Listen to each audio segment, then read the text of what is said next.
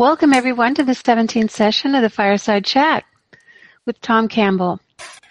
Um, we have some questions today They're very diverse and um, very interesting. Uh, future, very light subjects such as the future of our civilization, free will versus determinism, Carl Jung's experiments and imagination, and the ever popular out of body experiences. So let's get started. First question comes from an MBT forum user. Um, from his explorations of the probable future database, can you say, Tom, whether a major collapse of our civilization is likely in the near future due to increasing problems with the interrelated uh, energy, economy, ecology? Are we on the brink of a new dark age and a population crash? Well, I don't look for those sorts of things. I don't, um, you know, I don't know how can I say this to make it sound like it's uh, like it's plausible because people would think, well, why why wouldn't you look for those kinds of things if that was available? Isn't that something everybody would want to know? But the answer to that question is no. That's not really a very interesting subject for me. Um, so I don't I don't look at that. But yes, you could find some information on those subjects if you if you wished. Uh, I'd be very skeptical about it because there's a lot of a lot of fear based around those subjects. And then if fear is part of what's going on in your mind or in your feelings or at your being level as you talk about these things, then you're going to distort the the uh, the information that you get. You're going to end up with information that is is mirroring that fear as opposed to information that's just there. So in, in general, I don't look at what's happening in the future because it's just not that important. The idea is whatever happens will happen, and what's important is how you deal with it at the time that it happens, not really that you can you know know what's going to happen ahead of time. So it's just not that important. And you think, well, but if I knew ahead of time, maybe I'd move to high ground or, uh, you know, avoid being in the in the disaster zone or something. You know, it might save my life. But all in all, that's really not all that important either. You see, so you just uh, it's just not something that is is worth getting into because of all the fear that's surrounding it. If you were to tell somebody else about it, chances are they would connect to it with their fear more than anything else. Uh, so I don't know. There's just I just don't see much point in it. So I don't go there. I don't look for that, and uh, don't really have much interest in it. The best thing to do is take life as it comes, deal with it in the way that's most profitable for you to deal with it, and don't worry too much about what the future brings. So it's an unimportant thing to to worry about. Okay, Tom. Well, you also said, well, this is a digital reality, and these things that evolve, um, the system can override. The, these things are not simply a set in stone situation. Different right, things can right. affect it. Is that right? Nothing. Yeah, nothing in the future set in stone. Everything in the future is just probability. Uh, some have higher probabilities than others, but it's just probability. And after all, the the whole simulation is is uh, digital, as you say, and can be, you know,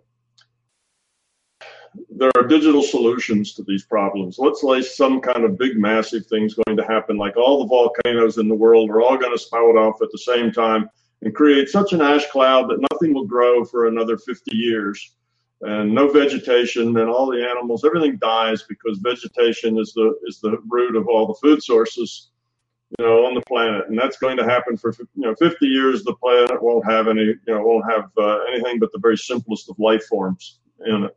So we could we could imagine that, and if that's what's going to happen, and if that wasn't a very good plan for the larger consciousness system, because we wouldn't have this this little uh, learning lab here available anymore, then the larger consciousness system could just prevent that from happening. Because after all, this is a simulation you see?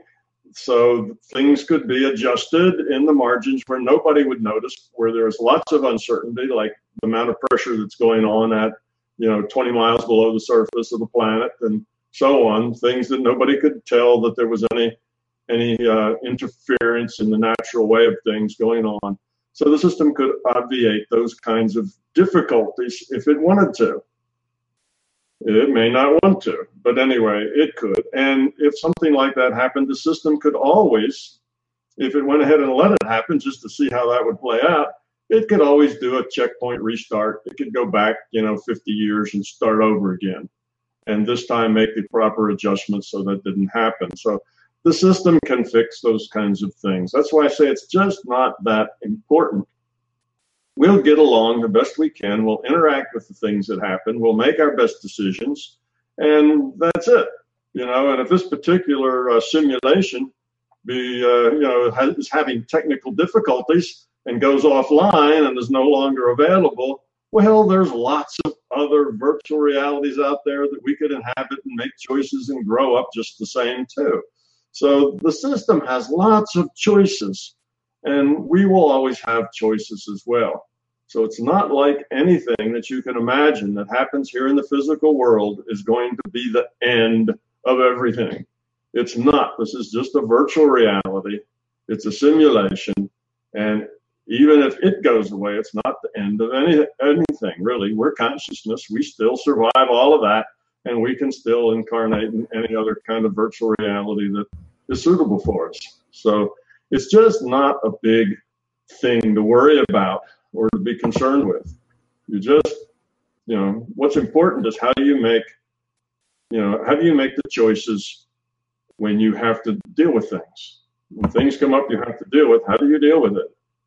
How do you make those choices? What's the quality of your choice? That's what's important. And you do that right up until the time that things change, you know, whether uh, this avatar gives out and you start over with another avatar or, you know, the whole simulation goes out and you start out in a new simulation or you start out in a re, you know, in a, in a, in a kind of a refurbished version of this. However that works out is just not that important. And it's as what do they say? You know it's not at my pay grade or it's not at my level. You know those kinds of decisions are made elsewhere. And uh, uh, if your input is needed you will be asked so otherwise just uh, keep on keeping on and learning your lessons and growing up and that's the best thing that you can do. And since fear is attached to these things getting into this subject and, and getting a, a conversation going on this subject will do more harm than good because it'll just create fear because most people can't deal with this subject without fear because they're still focused on on on I on me what's going to happen to me what's going to happen to mine and how do I protect that and it gets into a uh, it, it, tends to get into a, negative cycle rather than a positive one. Uh, Tom, I wanted to ask you, uh, based on, on what you were saying, um, I mean, everybody understands that this is you know, whatever's going to be is going to be. It just is what it is. So you just take it as it comes. Obviously, this is not the end. Whatever's, you know, all these types of predictions or whatever, it's, you know, kind of futile to, to bother with it. But I was just kind of curious, you know, we have talked before, like, uh, you know, consciousness leads and the body follows, or consciousness leads and PMR follows, so to speak. And, mm-hmm. um, you know, I've had, you know, evidential experiences of healing, of uh, manifesting things, you know, things that I could actually put my hands around. Now, if you have groups of people who focus on healing or, you know, um, as opposed to, let's say, me just, you know, focusing on trying to, you know, make the green light turn a little faster when I needed to or something like that. If you have groups of people who are focusing on healing, they could do a lot more things or manifest a lot more things. So if you have uh, people who have been, let's say, indoctrinated, because, you know, if their intent, let's say, is being hijacked, okay, so they're uh, being indoctrinated to believe certain things that are not true, let's say. And uh, now their intent is, you know, let's say a large, let's say a billion people, you know, their large group of people, their intent has been hijacked. So now they're all believing certain things. What is the um, the extent of which the uh, the reality as it's you know it's not rendered completely you know in the entire universe or you know it's rendered as it needs to be rendered based on the probability and beliefs and intents and all that stuff what is the extent of the rule set of this pmr reality being changed based on people being indoctrinated into belief systems and having their intent hijacked, and all of those people, as opposed to let's just say just me healing one person or manifesting a shopping cart or you know and putting it in that light where you have a billion people who are unknowingly indoctrinated into a belief system and their intent has been hijacked unconsciously to focus on this belief type what can be done let's say by nefarious power structures let's say? Okay. Well first let's talk about its effect. So let's say and, and we'll kind of bring this last you know this last question into that. Um, let's say that we have uh, you know a billion or two or three billion people who are uh, uh, indoctrinated into a philosophy that uh, the end is near and uh, you know the the great uh, cataclysm is about to happen and for whatever for whatever reason they all believe this okay? That then would make that eventuality more likely. That would raise the probability of that. Again we affect the probable future with our intent.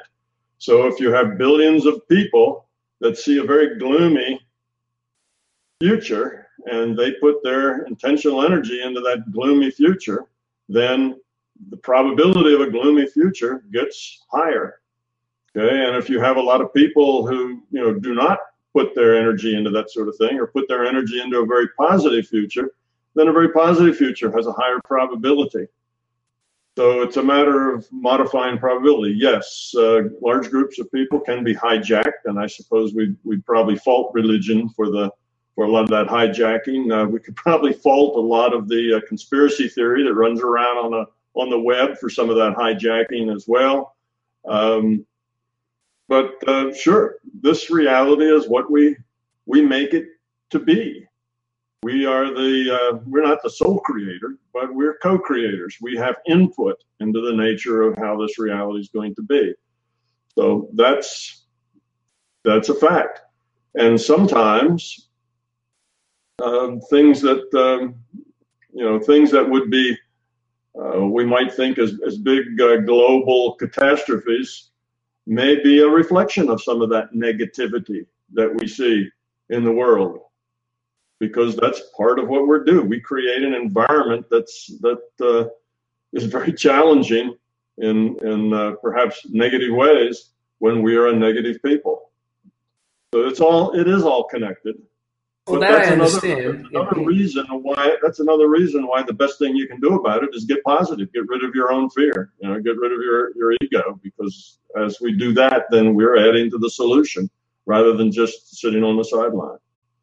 That I, you know, that I get, but the heart of the, my question was: to what extent can the can the structure of the rule sets of the reality be changed based on a belief and intent that pushes through? In other words, for argument's sake, let's just say um, everybody believes that the floor of the ocean is all made of sand and rock or whatever. So I'm, I'm using a kind of a crazy analogy here, and let's say, but and if people are being um, hijacked, so to speak, in their intent to believe that, let's say, the ocean is, uh, I mean, the, the base of the ocean is, I don't know, jello. I don't know. You know, so to what extent can the rule sets of the reality be changed based on our consciousness, our conscious intent pushing into the reality to create the reality. I mean, I understand what you were saying before. I'm just talking about the actual structure of the rule sets. How much wiggle room is there? Like I say, if, if you and me and a few other people got together and we focused to change a random generator to two, plus or minus two or three percent, I mean, that's within the realm of possibility. But I'm saying, as far as to what extent can the actual rule sets be actually modified or changed? Okay, the rule set is not going to be changed much, if at all. The rule set is the fundamental set of rules that, that which the simulation is based on. Now, that rule set may have 10 or 20 different ways that it can express itself. That rule set may be able to express itself, and at the bottom of the ocean is all like a sandy beach. There's no rocks on it at all. It's just a you know a plain of uh, of bright you know of white sand. That is a possibility within the rule set. Now that may not be highly likely, because there's other factors involved that would say, well, there's probably some rocks there and some other things going on. All white sand is, is not really highly likely. but it's a possibility. And there may be a hundred other possibilities of the way it could be. Now, within those possibilities, intent can modify which ones, you know, if when we go down and take the picture, when we go down and look at what's on the bottom of the ocean, okay, there's a lot of uncertainty there because that's not a thing we get to look at very often. So if that's the first time anybody's looked at it, they look at it, they get something that comes out of the probability distribution. Now, if those probabilities have been changed by intent, then they may get something a little different. So it's not that the rule set changes, but that the various possibilities within that rule set are changed based on intent.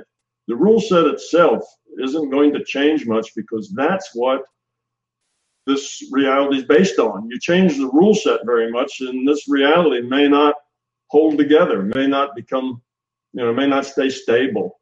So it's not that the that like chemistry changes suddenly. Uh, you know, a hydrogen atom has three electrons, or uh, you know, a hydrogen atom has two protons, or something. Just change the rule set. Well, that's going to change the very basic fiber of the way the the uh, um, the reality is computed. So I'd say you're not changing the rule set, but you're changing the, the possibilities, the outcomes. There's lots of different possibilities that the rule set can support. And the ones we have our intent uh, focused on are the ones that become more probable. So it's that sort of thing. So uh, it, the probably that there's jello on the bottom of the ocean is probably zero as far as the rule set goes. There's, there's probably no way that could work. So there's nothing in the rule set that's going to change to make that happen. But the fact that there's more rocks or less rocks, or the sand is more white or less white, or any number of a hundred different things that could change, or that it's deeper than we thought, or not as deep as we thought, or that there's critters down there that we've never seen before, and that kind of thing. All of that is within the rule set that we've got, and it can change. What we actually discover when we go there will be a matter of, of taking random draws out of probability distributions of all the possibilities.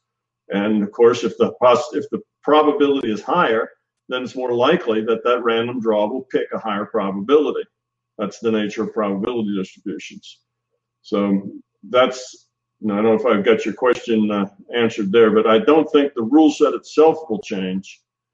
I think that um, the way the rule set is is uh, expressed in our physical reality can change based they on. Can, I mean, the rules can be broken. For example, I mean, if you use strong enough intent and you know you're going to kind of mm-hmm. break or bend the rules, you can do that within the you know the, the psi uncertainty principle. But if enough people are intending on, let's say, breaking the rules, let's say for argument's sake that someone wants to bilocate and they're going to you're trying to do it in a I don't know uh, in a public place or something. I mean, you're going to have the restraints from the system holding you down, but that focused intent, if it's a continued focused intent, whether it's one person or extra amounts of people, they should be able to continually put pressure on the system to bend. They, they, they, may consistently put system uh, pressure on the system to bend that rule, but the system does not have to give in. If the system, you know, says that's a bad idea, you know, that's what psi, psi uncertainty principle basically says. That's counterproductive.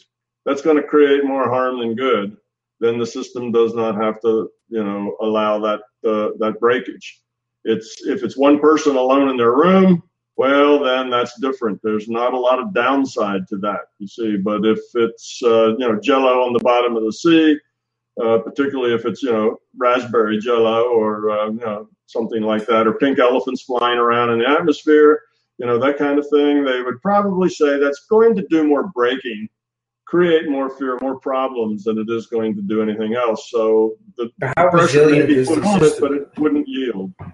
But how resistant? Like say, for example, uh, when I'm driving and you know, and I'm using my intent to get the, the green light to go a little quicker, just for my own convenience, if I'm in a rush or something like that. And the Mhm. system seems to kind of let that slide very often. Whereas opposed to what? How? I mean, how much? Um, does the system at some point yield to you if you're if if you're you know obviously that's a simple manifestation thing but like uh, something that's a very difficult thing to do if a group of people or you know and i'm just kind of you know extrapolating at this how much does the system, you know, does it get to the point where the system's like, this is not happening and that's it? Or will the system yield to you? Yeah, Mike, it depends on the uncertainty in the system. You see, if if you have if there's a lot of uncertainty in the system, like that green light, you know, whether it changes, uh, you know, three seconds earlier or three seconds later, eh, nobody notices. There's a lot of uncertainty in the drivers and all the people that are aware of that light. Nobody's sitting there with a stopwatch timing it, you know, to the nearest half second. So there's a lot of uncertainty. It's just when that light's going to change, and there's no one monitoring it. So in that case, it's easy for you or other people to modify that, and the modification doesn't show up as anything extra normal. Okay, so it's it's it's buried in the uncertainty of the situation. To have uh, you know pink elephants flying around in the atmosphere, now there you have you know we have a we, we don't have a lot of uncertainty about that. We're very certain that that's not going to happen, that the bottom of the ocean is not made out of jello. And we say that's impossible. Our rule set doesn't allow that. So there's very little uncertainty there. That means it's very hard to make that happen. Yes, you can put pressure on it, but it's unlikely that it will ever happen because it's you are, you know, the odds are so far against you. So let's say it's one in a hundred billion that that'll happen. Well, you've got a lot of motion to do with your intent to move something that many decimal places. You say you're just not going to do it, even if you have a billion people working on it. It's just not likely. So the the degree to which you can move uh, the probability of what happens has to do with the uncertainty that surrounds that natural thing. So if you want something that is terribly uncertain to become a reality, then that will take a lot more force, and there may not be any force that can that can do that because the uncertainty may be so great. Matter of fact, if the uncertainty is is is extremely large, you know that the probability goes to zero, then you can multiply any big number you want into zero, and you still have zero. So that's see that's the problem. So if you pick something that's just totally impossible by the rule set, and the uncertainty of whether or not it happened, in other words, the the problem that it will cause in the in the uh, virtual reality, it'll be a discontinuity within the virtual reality, and that's known by large numbers of people. That's a problem. So we got two different problems there. It's just the, it's the natural uncertainty and then of course the the uh, psi uncertainty principle. So between those two things, that kind of boxes in, gives you the limitations on what you can change and how much you can change it by. So if you want to levitate in your bedroom at night, that's one thing. But if you levitate in front of a lot of cameras, you know, on on a, a world news program, that's a different kind of thing. It's a, and then it, for that matter, it depends on whether that levitation is that going to build up your ego or not. If that's going to be a big ego builder for you, then that probably won't happen either, even in the privacy of your own bedroom, you see. So there's lots of limitations that are put on these kinds of ideas. So you can't just do anything, even if you have enough people doing it. Uh, there are there are limitations that the system puts on it. Yeah, I just thought it was just kind of based on the question that that was. I just wanted to kind of throw that in there. It just seemed because Okay. is there a certain formula or uh, based on how many people could counteract, let's say, an unconsciously indoctrinated belief systems, of a group of people's intent that they're being like a, a an intent that's being hijacked? Is there some form of formula that you have to say how many people of conscious intent could um, nullify a an intent or belief that's destructive? No, I don't think there's any kind of formula. I think the system is a smart system. You know, it's an intelligent system. I think it looks at each situation as a unique situation and decides whether it's a good thing or not such a good thing. Decides, uh, you know, there's this much uncertainty is going to cause this much trouble, or uh, we could we could do this and it would have a good. It wouldn't, uh, you know, it wouldn't create any trouble, and it would actually create some good, and it would allow that. I think it's a situation by situation. Now, it may have some some statistics that it gathers to help it make its decision, but I have no idea what those what those would be. The best thing to do is just let things just be and not worry about it. Yeah. The system, the system will take care of itself, and that's it. That's the simple That's answer. it. That's basically the simple answer. The system will take care of itself, and you just do do your part to grow up as best you can, and then everything else you kind of let the chips fall where they may. Well, I think that's a good place to uh, end the, the discussion on this, Tom, and we'll move on to the next question. Uh, we have a question from Peter on the MBT forum. In your MBT model, humans are basically described as a data set of information that reflects all their traits, preferences, and previous experiences, plus a component that allows free will choices based on the data set. At least parts of these preferences, for example, things we like or hate, seem to be predetermined before we can really make a conscious choice about them. Do we set up these preferences before we start our incarnation, or where do they come from? Does this predetermined set of preferences include a special intent on what we want to achieve in this life? Well, um, the the part that's creating the confusion on this on this particular question is uh, kind of shown in the in the part of the question where it said uh, that we seem to have these these um, attitudes or this proclivity toward choices even before we have a chance to make a conscious you know understanding or, or conscious uh, effort. Well that's not true. That that's we that's the little we. That that's we the uh, the uh, free will awareness unit perhaps but we the individuated unit of consciousness has been making these choices for lifetimes and life you know lifetimes and lifetimes and when you come yes you do come with some uh, preconceived uh, attitudes, I guess. You come with a certain uh, potential toward fear, a certain potential toward ego, because you represent the being level of that individuated unit of consciousness that that you are, that spawns you, if you will, that spawns the free will awareness unit.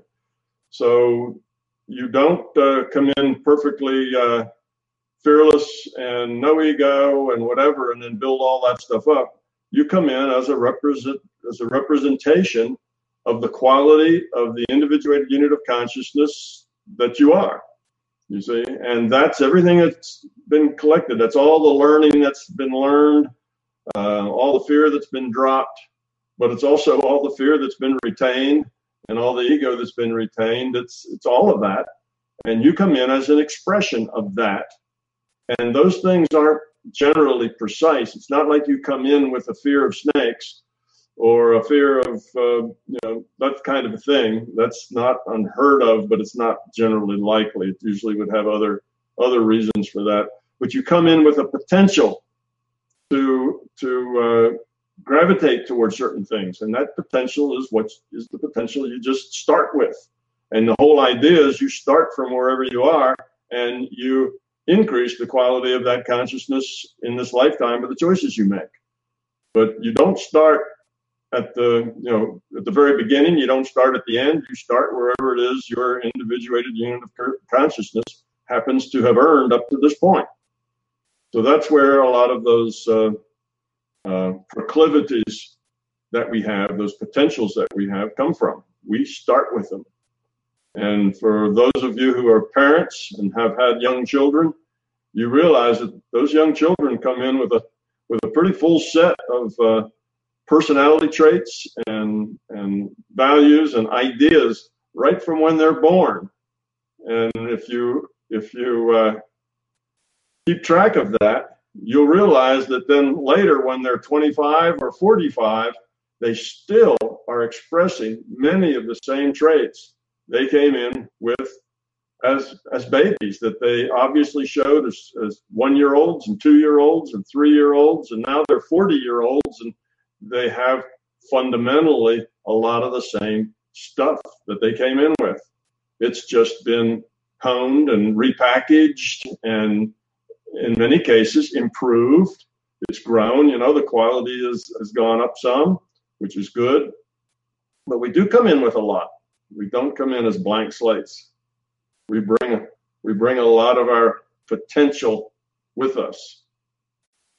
Okay, Tom, the question has a second part to it. What is the source of our visions, and does that source also determine our feeling on how our life should be? Why are so many people unhappy with core parts of their life, like their partnership, the place they live, or their work? Okay, the reason that so many people are unhappy and so many people kind of see themselves as in a perpetual struggle, that everything in their life is a struggle, that's because they have a lot of fear and a lot of ego and a lot of beliefs. It's the fear, ego, and beliefs that make your life unhappy, make your life miserable, make your life into a struggle. So that's kind of the answer to that question. Um, what was the very first part of that, Donna? Uh, the first oh. part of that is what is the source of our visions, and does that source also determine our feeling about yeah, how our life should yeah, be? That's a little different. The source of our visions, and I'll take that to mean the source of kind of um, what we see, what we, uh, where, who we think we are, where we think we're going, what we think our path is. You know, I'll, I'll kind of translate visions as that, as opposed to just a specific vision of of uh, a very specific thing. Yes, those those visions, uh, in that general sense, are you know an expression again of who we are at the being level. That's why we envision those things. That's that's how we see the world through our own filter. Our visions are a, are a filter of of us. So those things can limit us. If we have limitations, then our visions are very limited. You know, some some people are very big picture people. They tend to see things in terms of big picture ideas and big picture feelings, and other people are very focused on the little picture. They don't see big pictures. They don't notice big pictures. They just see, you know, they see only the biggest alligator that's closest to them. You know, only the struggle at hand, and they focus all their attention on that. And others, you know, see themselves not only surrounded by alligators, but you know, they they notice the swamp and and the environs, and they have a whole lot bigger picture of what's going on besides just the challenges that are immediately in front of them. How do these challenges relate to everything else in their life and to um, again their their visions and where they're going? So we are we are limited by ourselves more than anything else. We come in with a certain with a certain set of proclivities, and we are to improve ourselves while we're here but we see everything through the filter of those proclivities, including our visions are, are filtered by that, and that's our limitations. So our limitations then fundamentally are created by our fear and belief and ego.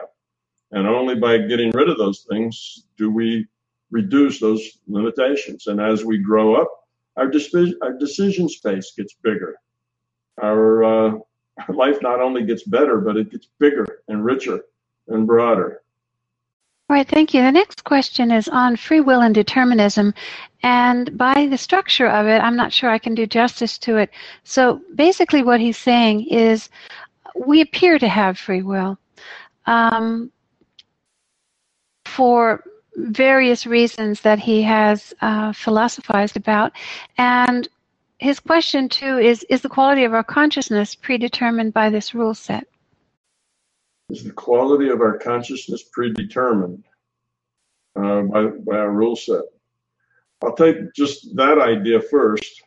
Um, the quality of our consciousness is what we're here to, to modify, it's what we're here to change.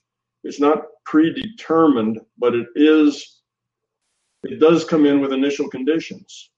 Okay, and that's the initial conditions are what we've earned up to this point, the amount of quality we've created in our consciousness to the point where we take on this avatar. So we come in with those initial conditions, and then what we do after that is our free will. We can actually improve that quality or we can disimprove it. We can evolve or de evolve based on our free will choices. So we not only seem to have free will, we actually do have free will. It's not a it's not a uh, an illusion. We get to make choices of the things that are in our decision space that we know about. So we we have those choices. That doesn't mean we get to do whatever we want. That doesn't mean that we don't have restrictions and limitations. It just means that we get to make the choices that are in front of us that we know are there. There are some of choices that we don't know that we have. We may have 100 choices. We only may be aware of 10 of them. So our free will lets us pick one of those 10, even though there's another 90 that uh, we just don't have a big enough picture to even realize our choices. Well, we've got those 10 and we have the free will to pick one of them. That's that's what free will is and it's an actual it's an actual thing, not a uh, uh, not a uh, an apparent thing. It, it's actually there. And it's there because of the amount of uncertainty that is in our reality. We have free will because we have a lot of our choices. We don't know where those choices will lead. We don't know what the results are. If we knew all of that, we wouldn't make uh, we wouldn't be making choices. We'd be calculating the correct choice. You see, everything would be algorithmic at that point. If we knew everything, if all the facts and all the possibilities and probabilities and everything that would happen was known, then we could look at all that data and say, well, this is my best choice. All the rest of those aren't as good. And therefore, we'd always make that one. Now we're being, re- in that in that sense, we're being reduced to a computer. A computer makes the choices that algorithms say are the best choice. You see, but we're not like that. We have uncertainty, and our free will choice in part depends on that uncertainty. Because there's uncertainty there, we don't know what choice is going to be the best choice. We think about it and we have some experience that helps us make decisions, but we have to decide on, you know, what is the right thing to do. So it comes down to a, what's right? What's right action here? What's right intent? And then you do that. And then it leads wherever it happens to lead. And then you deal with that wherever wherever it leads. You have to also deal with and make choices. And because we don't know, because there's uncertainty, that gives us the the freedom. We have the freedom to choose. Otherwise, if it was algorithmic, there would, you know, our choices would all be kind of laid out in front of us. We could either be rational or irrational. We'd only have one choice, just uh, irrational or, or rational. But as it is, we've got a whole bunch of rational choices because um, all of them could end up being good or bad choices. But we make it the best we can, and if that's a good choice to the side of caring, as opposed to a poor choice toward the side of, of uh, fear, then we grow up. So you see, it's not in the outcome of the choice, isn't where the value is. The value is in, in the intent behind the choice. That choice that we make turns out badly. That's not the point. The point is, is did we make the choice from a position of caring or love, or did we make the choice a, from a position of fear? It's how we make that choice that's the key thing, not so much the end point or what happens next. That's not the, the you know, morality isn't tagged to the action, it's tagged to the intent behind the action. All right, our next question is from John on imagination. When we imagine images, what is this and where does it come from? We can close our eyes and imagine anything. Also, we can look at something, say a road, and imagine a car driving down the road if our mind, our mind's eye superimposes an image over the road. Also, we can imagine things we've never seen before. Is this data being sent to our avatar at our request from the larger consciousness system or the big computer? Or do we as consciousness create it ourselves from nothing? Okay, the answer to that is both. As consciousness, we can create information. That's part of what we do. We express ourselves in terms of information, and we can create data. The larger system of consciousness can also create information and send it to us. And we receive that data in exactly the same way, no matter where it comes from. Wherever that data comes from, all we get is the data. See, that's all we see. So we make it up out of our of our own consciousness, self-created. That we get as data. It comes from the larger conscious system. That we get as data, and it looks exactly the same. It comes from some other entity, you know, besides ourselves. It comes from you know our next door neighbor, or you know, because we're all netted, or it comes from some consciousness that's out in the non-physical, or whatever. We see that as data, and all the data looks exactly alike. It doesn't have a special tag on it that says, oh, this is the data you made up. Oh, and this is the data from the larger consciousness system. I know oh, this is your data from your friend, who you know, whoever who's who's in the larger consciousness system, and this is the data from your guide. You don't get tags that tell you what the source is. All you get is the data. You never get the source of the data. Okay, that's just the way it works. Data comes in, you deal with it. Have no idea where the source is. That's why you must always be skeptical because the source is unknown. So you where how do you know which is which? You don't ever really know for sure, but you do eventually learn to separate different sources of data just from your experience. But now this isn't certain. You don't know for sure that you've got it right because you're just taking the data you've got, and from that data, you're coming to conclusions and assumptions that may or may not be right. But you get more and more confidence in them as you deal with these various sources of data over decades. It takes time to be able to separate them. So, and the way you separate them is just very practically. The data that I get, you know, that that's of this type and kind in these situations always turns out to be, you know, very valuable data or very true data. You can count on it. And data that I get in this kind of situation and so on is often flaky. Sometimes it's good data, sometimes it's not. So you you get to be sensitive to to the the feel and the type and the sense of of um, the data that's coming in.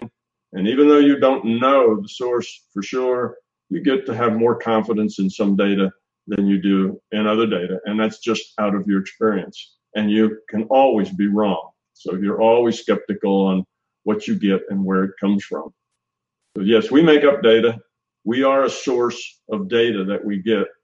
And uh, we also get data from outside ourselves. It's, you know, so there's part of your, part of your reality is self-created because you're listening to your own data. Part of it comes from elsewhere and only experience will enable you to sometimes make intelligent guesses about which is which. Okay, Tom, continuing on uh, with the subject of um, imagination, uh, Ingeborg has a question for you. Um, resulting from a workshop she attended using Carl Jung's techniques of imagination. Um, the results for her were interesting in that it highlighted how respective subjective realities differed. Um, for her own sake, uh, doing this uh, exercise, um, she interacted with a multidimensional being and her question is evolves around how to develop a further relationship with this being. Can you give her any advice on this? Sure. First of all, let's kind of get an idea of what is a being. Okay? If we interact with something that interacts with us, in other words, we get information back, we're trading information, we're getting a data stream, and that data stream seems to be interactive. Well, that defines a being. Now, let's go back to our previous question and say we've got lots of data coming from various data streams. And instead of worrying about, well, was this an external data stream or an internal data stream? That was a, that's a question that's really not a very good question to ask. The question you want to ask is this data exchange useful or is this data exchange not so useful? That's the question you want to ask. A lot of reasons for that. If if you want to vet the the uh, data based on the source, you will you will be uh, treading on very um, thin ice there. That's liable to um, to create problems. But if you vet the information, by vet it I mean if you if you um, analyze it and decide whether it's it's good or bad, uh, based upon how useful it is, what do you learn, what are you getting out of it, then that is a much better way to do that. So how do you get, so let's say we have this interaction. It doesn't matter exactly where it comes from. It matters about an interaction. It seems like an interesting interaction. It seems like we might learn something from it. So we would like to continue it. We'd like to uh, you know, do it again and again. That is probably the easiest part of this. All you have to do is have an intent in your mind to connect with that particular entity, individual, source, whatever it is. And when you reach out for that source, that source will be there. You will connect to that source. Remember, all individuated units of consciousness are netted. Okay, so it's like whenever you uh, click on a particular, whenever you put a particular URL in your web browser and then hit enter, you will get that web browser. You, you're calling on that particular uh, web browser to respond.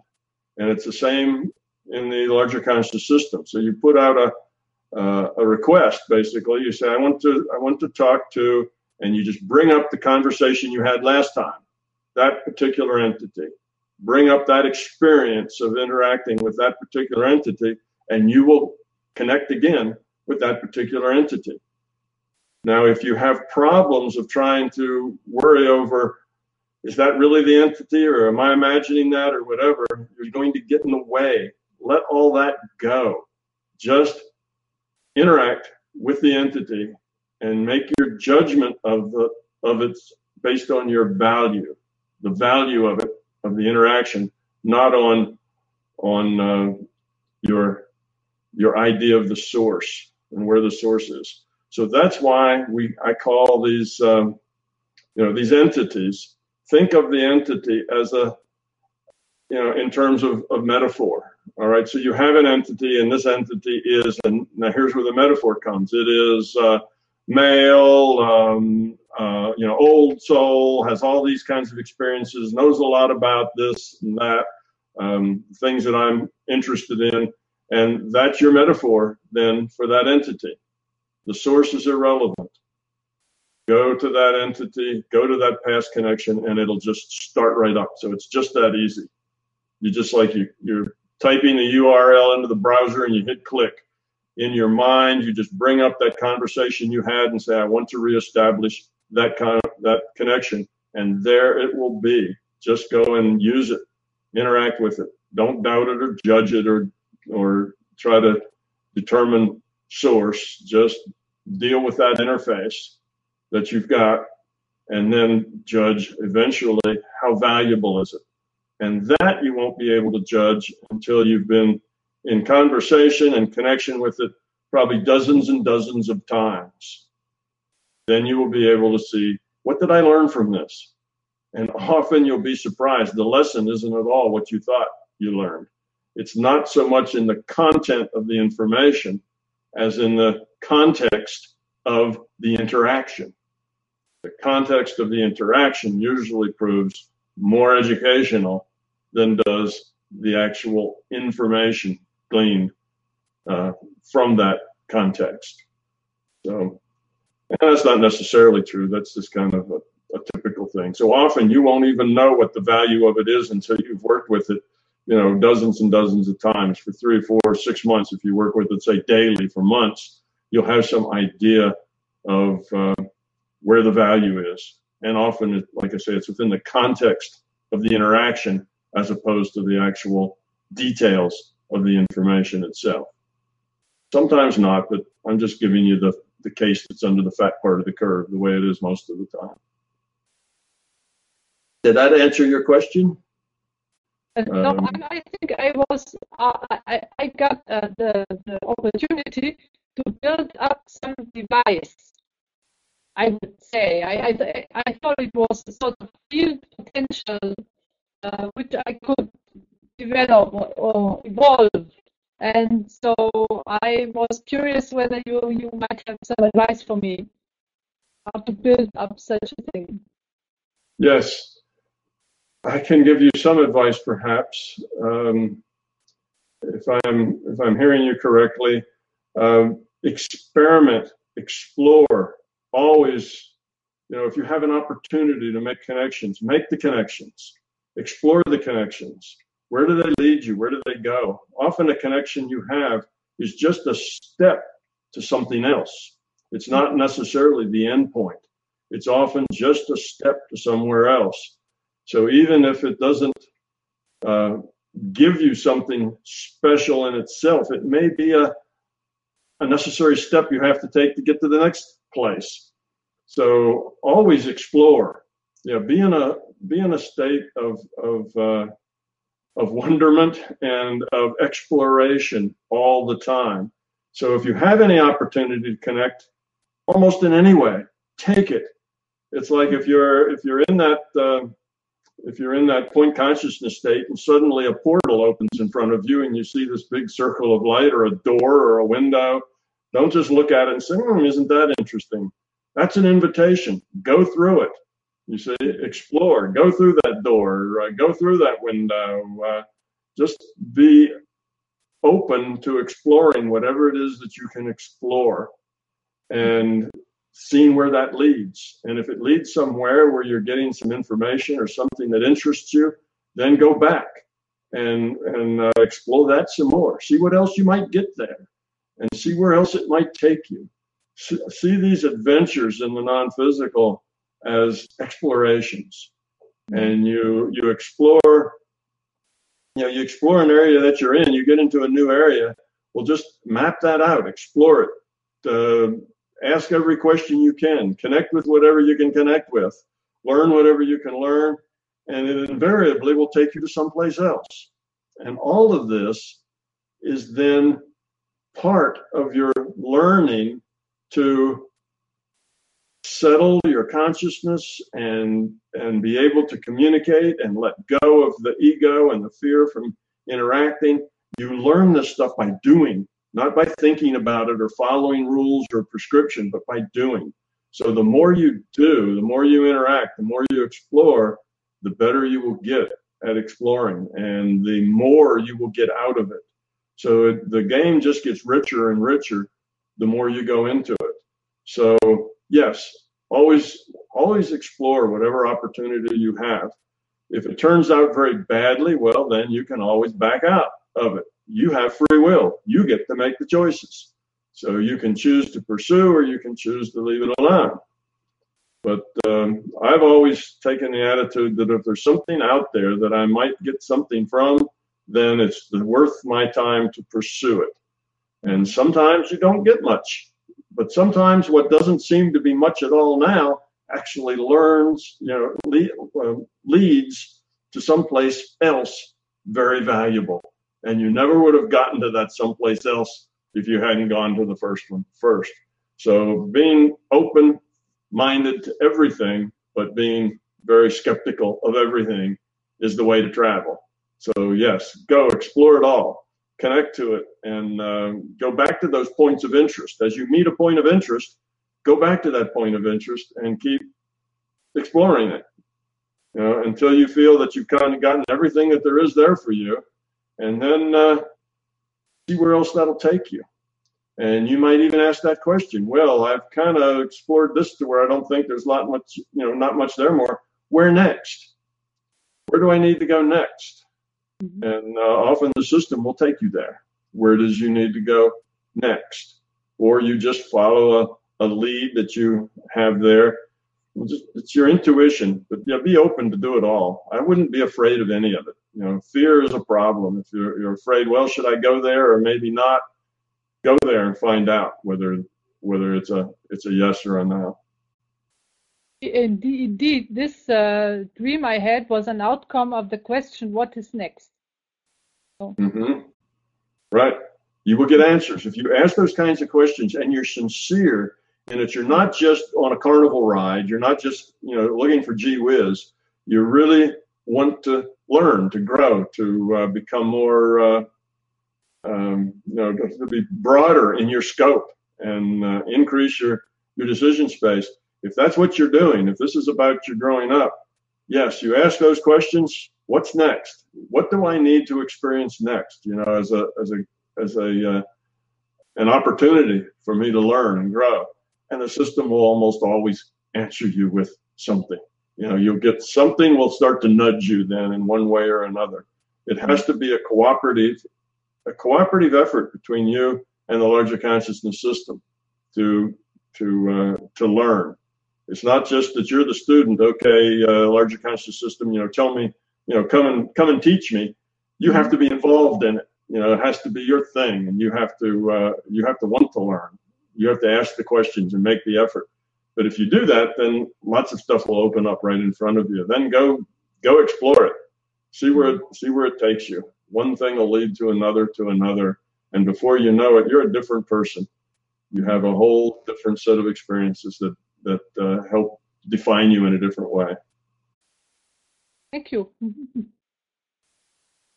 All right. Thank you, Tom. I, I, think it's interesting how her professional workshop using Carl Jung's techniques um, came to the, showed them um, how their respective subjective realities differed. Um, I know you've said this many times, and you've so I wonder if you would reiterate what is the fundamental reality that we are in? What are we dealing with? Well, your fundamental reality is is consciousness. You know, that's the fundamental reality. And uh, Carl Jung was a very uh, he was very ahead of his time. He understood the larger system much better than most, and uh, he had a, a, reputation and a following that enabled him to to uh, teach and to spread his understanding, you know, pretty far and wide because he he uh, had a a platform from which he could speak. And he understood a whole lot. He understood that this nature of this reality was consciousness. He didn't necessarily say it in those terms, but he knew we were all connected. He knew that these, you know, these uh, archetypes exist because we create them. They're archetypes that uh, the conscious mind connects. Well, that archetype turns out to be like our group consciousness. At, at whatever level we congregate and organize, we we kind of have a group consciousness, and those what the uh, his archetypes were. But he was a very uh, brilliant fellow. He said one thing that I thought was interesting. I heard this quote from him, and that is, he said that when scientists seriously begin to study the non-physical, we will have begun to make progress. And that was a, kind of a prediction of of his. He realized that what happens in the non-physical is really more fundamental to us than the physical. He didn't see it in terms of virtual realities and larger consciousness systems and you know uh, people being netted and so on. He didn't use that kind of language or have those kind of concepts, but basically he understood it in his own way, and he was a very uh, um, forward-thinking person. Yeah, he knew everything was subjective, though, for sure. He knew yes. everything that he experienced, and everyone experienced was subjective. Yes, and indeed it is. Everybody's reality is unique to that individual.